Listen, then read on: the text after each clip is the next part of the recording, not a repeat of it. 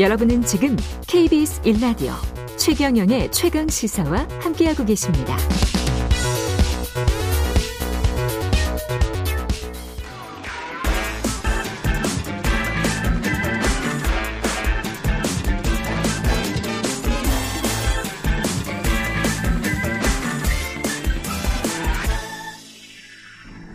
네, 한 번 더 뉴스 시간입니다. 오늘은 한국경제신문 최영창 기자와 함께합니다. 안녕하십니까? 네, 안녕하세요. 백강현 군이라고 영재 그 TV에도 좀 나왔었죠. 예, 맞습니다. 예, 과거를 지금 자퇴 하겠다라는 근데 아직 자퇴는 안 한 건 아니고요. 그렇죠. 자퇴하겠다고 일단은 지금 발표는 한 겁니다. 합폭 때문에 자, 자퇴를 하겠다 이런 거잖아요, 그죠? 그렇죠. 갑자기 지금 그렇게 불거졌는데요. 예. 그 조금 설명을 드리자면은 일단 그 영재 프로그램에 나와서 좀 유명세를 탄 그렇죠. 지금 나이를 계산해 보니까 친구들이라면 또래라면 한 5학년, 5학년. 초등학교 5학년 다니고 있어야 되거든요. 예. 근데 영재여서 초등학교, 중학교를 다 조기 졸업을 했어요. 음. 그래서 지금 올해 서울과학고등학교에 입학을 했는데 근데 한 학기만 마치고 지금 학교를 그만둔다고 한 거거든요. 그러니까 처음에는 이렇게 얘기했습니다. 본인이 유튜브에다가 수학 공식을 암기하다가 문득 문제 푸는 기계가 되어가는 자신을 보게 됐다. 작곡도 하고 보드게임을 만들고 싶어졌다. 이런 심정을 밝혔는데 근데 이틀이 지난 그제 아침이죠. 서울과학고 안에서 학폭이 있었고 자퇴 결정에 직접적인 영향을 미쳤다는 게 이제 백군 아버지 주장인 겁니다. 예. 그렇군요. 협박 메일도 받았다? 맞습니다. 지금 뭐 그렇게 주장을 하고 있어요. 백군 아버지는. 그러니까 자퇴한다는 영상을 게재한 다음에 이 서울과고 그 선배의 뭐 엄마들이라고 하죠. 이런 음. 지금 협박조의 메일이 왔다는 거예요. 그러니까 이제 영상을 통해서 지금 계속 그렇게 그 언론이든 이게 소통을 하고 있는데 그 백군 아버지가 예. 그러니까 해당 영상에 따르면은 백군 부모님이 거짓말을 하고 있고 재학생과 졸업생을 거짓말로 실추했다. 뭐 이런 내용이 있었고요. 명예를 실추했다? 그렇죠. 예. 또 대단한 영재인 줄 알았는데 수학을 한 문제밖에 못 풀더라. 100 그 강연이 정도면은 서울과학고 애들도 다 된다. 또 유튜브 내리고 학교 이미지 실추시키는 것들 전부 삭제하라. 뭐 이런 류의 메일들이었다고 하고요. 참. 이 백군 아버지는 해당 메일을 보낸 학부모를 경찰에 지금 고발하겠다. 이렇게 지금 강경하게 나서고 있습니다. 야. 공부 잘하는 학부모들이니까 또 학부모들의 미세가 예, 예. 예. 대단하군요. 예. 근데 그, 그 따돌림을 받은 거는 지금 사실입니까? 그러니까 지금 그 이것도 좀 확인을 할 필요는 있는데 예. 아직은 계속 한쪽 주장만 나오고 있어요. 그렇죠. 그러니까 지난 5월부터 지속적인 따돌림을 당해왔다는 거예요. 그러니까 음. 이제 예를 들어서 학교와 선생님이 이를 알면서도 또 배치를 방치를 했다 이렇게 주장을 하는 건데 그 조별 과제를 할 때가 있잖아요. 예. 이제 강연이가 있으면 한 사람이 없는 거나 마찬가지다. 그 조는 망했다고 봐야 한다. 깔깔거리며 웃었고 이 때문에 강연군이 조별 과제를 할 때마다 비, 비참한 심정을 느꼈다. 이렇게 지금 주장을 하고 있고요. 음. 서울과학고 학생들은 또 인터넷 커뮤니티에 강연군을 좀 조롱하는 게시글도 작성을 했다고 합니다. 그러다 보니까 이 백군 측에서는 가해 학생과 분리 조치를 해달라고 요청을 했었는데 이루어지지가 않았고요. 그리고 또 감점을 받더라도 발표를 혼자 할 수 있게 해달라고 요청했는데 그것도 받아들여지지 않았다. 이렇게 말을 하고 있습니다.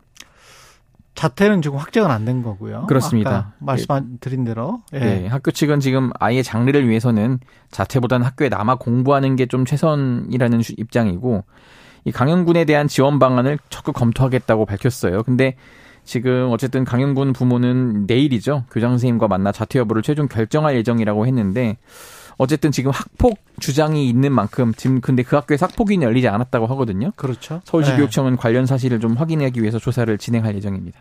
제 학폭이 있었느냐 없었느냐 그것도 중요하고 학폭 위가 열렸느냐 안 열렸느냐 그것도 중요하지만 그 미성숙한 어른들이 그냥 청소년이나 아이들을 미 미성숙하게 더 만들고 있는 게 아닌가 뭐 그런 생각도 듭니다. 예. 전반적으로. 근데 이제 예. 뭐 너무 어린 친구가 이제 적응하는데도 좀 어려움은 있었을 거예요 분명. 그렇죠. 예. 근데 그렇지만 그거를 좀 일부 학생들은 또 같이 도와줬는데 음. 또 다른 친구들은 조금 뭐 그렇죠. 셈을 셈이 났을 수도 있고 예. 뭐 그런 복합적인 상황인 것 같습니다. 그러니까 유튜브에서 뭐 그 백군을 그렇게 욕할 필요도 없잖아요. 뭐 대단한 영재인 줄 알았는데 수학 한 문제밖에 풀지 못했다. 이게 그 같은 그 같은 학교에 다니는 다른 학부모가 네. 할 말인가 싶습니다. 그, 그 부모한테 그렇게 예. 메일 보냈다는 게 또 얼마나 큰 예. 상처로 남을 것 같기도 하고. 그러니까 이게 뭐, 안타깝습니다. 뭐 하자는 건지 너무 경쟁이 치열해서 예. 뭐, 뭐가 진짜 아이들한테 가르쳐, 뭘 가르쳐야 되는지를 잘 모르시는 것 같아요. 예. 그리고 우리나라에서 지금 팁, 팁 문화가 도입될 것 같습니까? 지금 감론을 박 뜨겁습니다. 아, 예. 먼저 지금 카카오 택시 지금 택시 호출업계 1위죠. 음, 지난달에 팁 기능을 도입했어요. 지금 한 달 조금 지났는데 예. 그러니까 승객이 택시에서 내린 다음에 기사의 서비스가 마음에 들었으면은 자율적으로 뭐 천 원 내지는 이천 원 이렇게 팁을 줄 수 있도록 한 거예요. 그러니까 물론 사실 카카오가 처음 한 건 아니고 2019년에 타다라든지 2021년에 IM 택시 이런 데가 이제 팁 기능을 도입한 바가 있었는데 하지만 업계 1위인 카카오 택시가 이 제도를 좀 고착화시키려고 하는 데 있어서 그럼 갑자기 이제 여기뿐만 아니라 일부 카페나 식당에서도 난데없이 팁을 받겠다고 하면서 지금 온라인상에서 좀 시끄럽습니다. 음, 그러니까 예를 들어서 서울 연남동의 한 카페에서는 열심히 일하는 직원에게 팁은 어떠냐 뭐 이러면서 팁을 요청했다고 하고요. 예. 계산대에 이렇게 뭐 팁 박스라든지 이렇게 놓기도 하고 뭐 5천 원 이렇게 써 있기도 한다고 합니다. 그 손님들의 저항감도 시- 심, 만만치 않을 것 같아요. 그렇습니다. 예. 실제로 이걸로 지금 여론조사가 있는데요. 예. 10명 중에 7명이 반대한다고 답을 했어요. 그 소- 한다. 소비자 데이터 플랫폼 오픈 예. 서베이가 최근 택시 호출 플랫폼 기능 도입에 대한 20대에서 50대 소비자들의 인식을 조사했는데요. 응답자 1000명 중에 36.7%가 매우 부정적이라고 답을 했고요. 또 이 조사가 이렇게 조사를 합니다.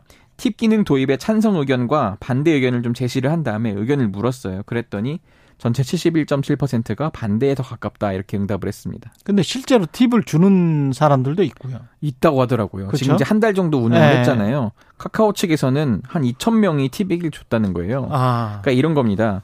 어, 어쨌든 지금 택시에 내릴 때 가장 높은 별점을 승객이 부여하면은 팁을 주겠냐는 화면으로 넘어가잖아요. 아 그렇습니다. 기본적으로 예. 일단 그 서비스의 기본적인 서비스는 만족을 했다는 거예요. 그 승객이. 음. 그럼 그런 다음에 팁을 줄 것이냐 말 것이냐를 선택하게 하는 건데 그러니까 이런 상황이 있다고 합니다. 아픈 아이가 뒷좌석에서 토를 했는데도 친절하게 병원으로 데려가준 기사에게 감사 인사와 함께 팁을 전했다.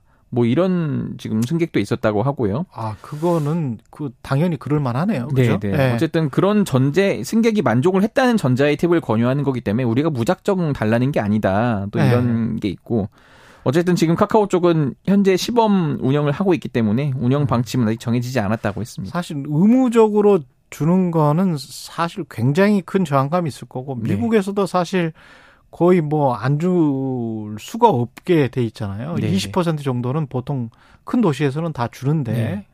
그 미국 사람들도 사실은 반발하는 게 좀 있죠. 그렇죠. 요즘 예. 뭐 tipflation이라고 해가지고 음. 그러니까 왜 이런 불만이 나오냐면은 디지털 경제가 돼버려서 사람들이 현금을 잘 안 들고 다니잖아요. 아, 근데 카드를 이제 다 쓰고 있는데 아, 이게 만약에 팁을 이제 포함시킨다고 하면은 어. 그러니까 우리가 서비스를 받은 다음에 그거에 대한 좀 만족감이나 호의로 이제 팁을 그렇지. 주는 경우가 있지만은 음.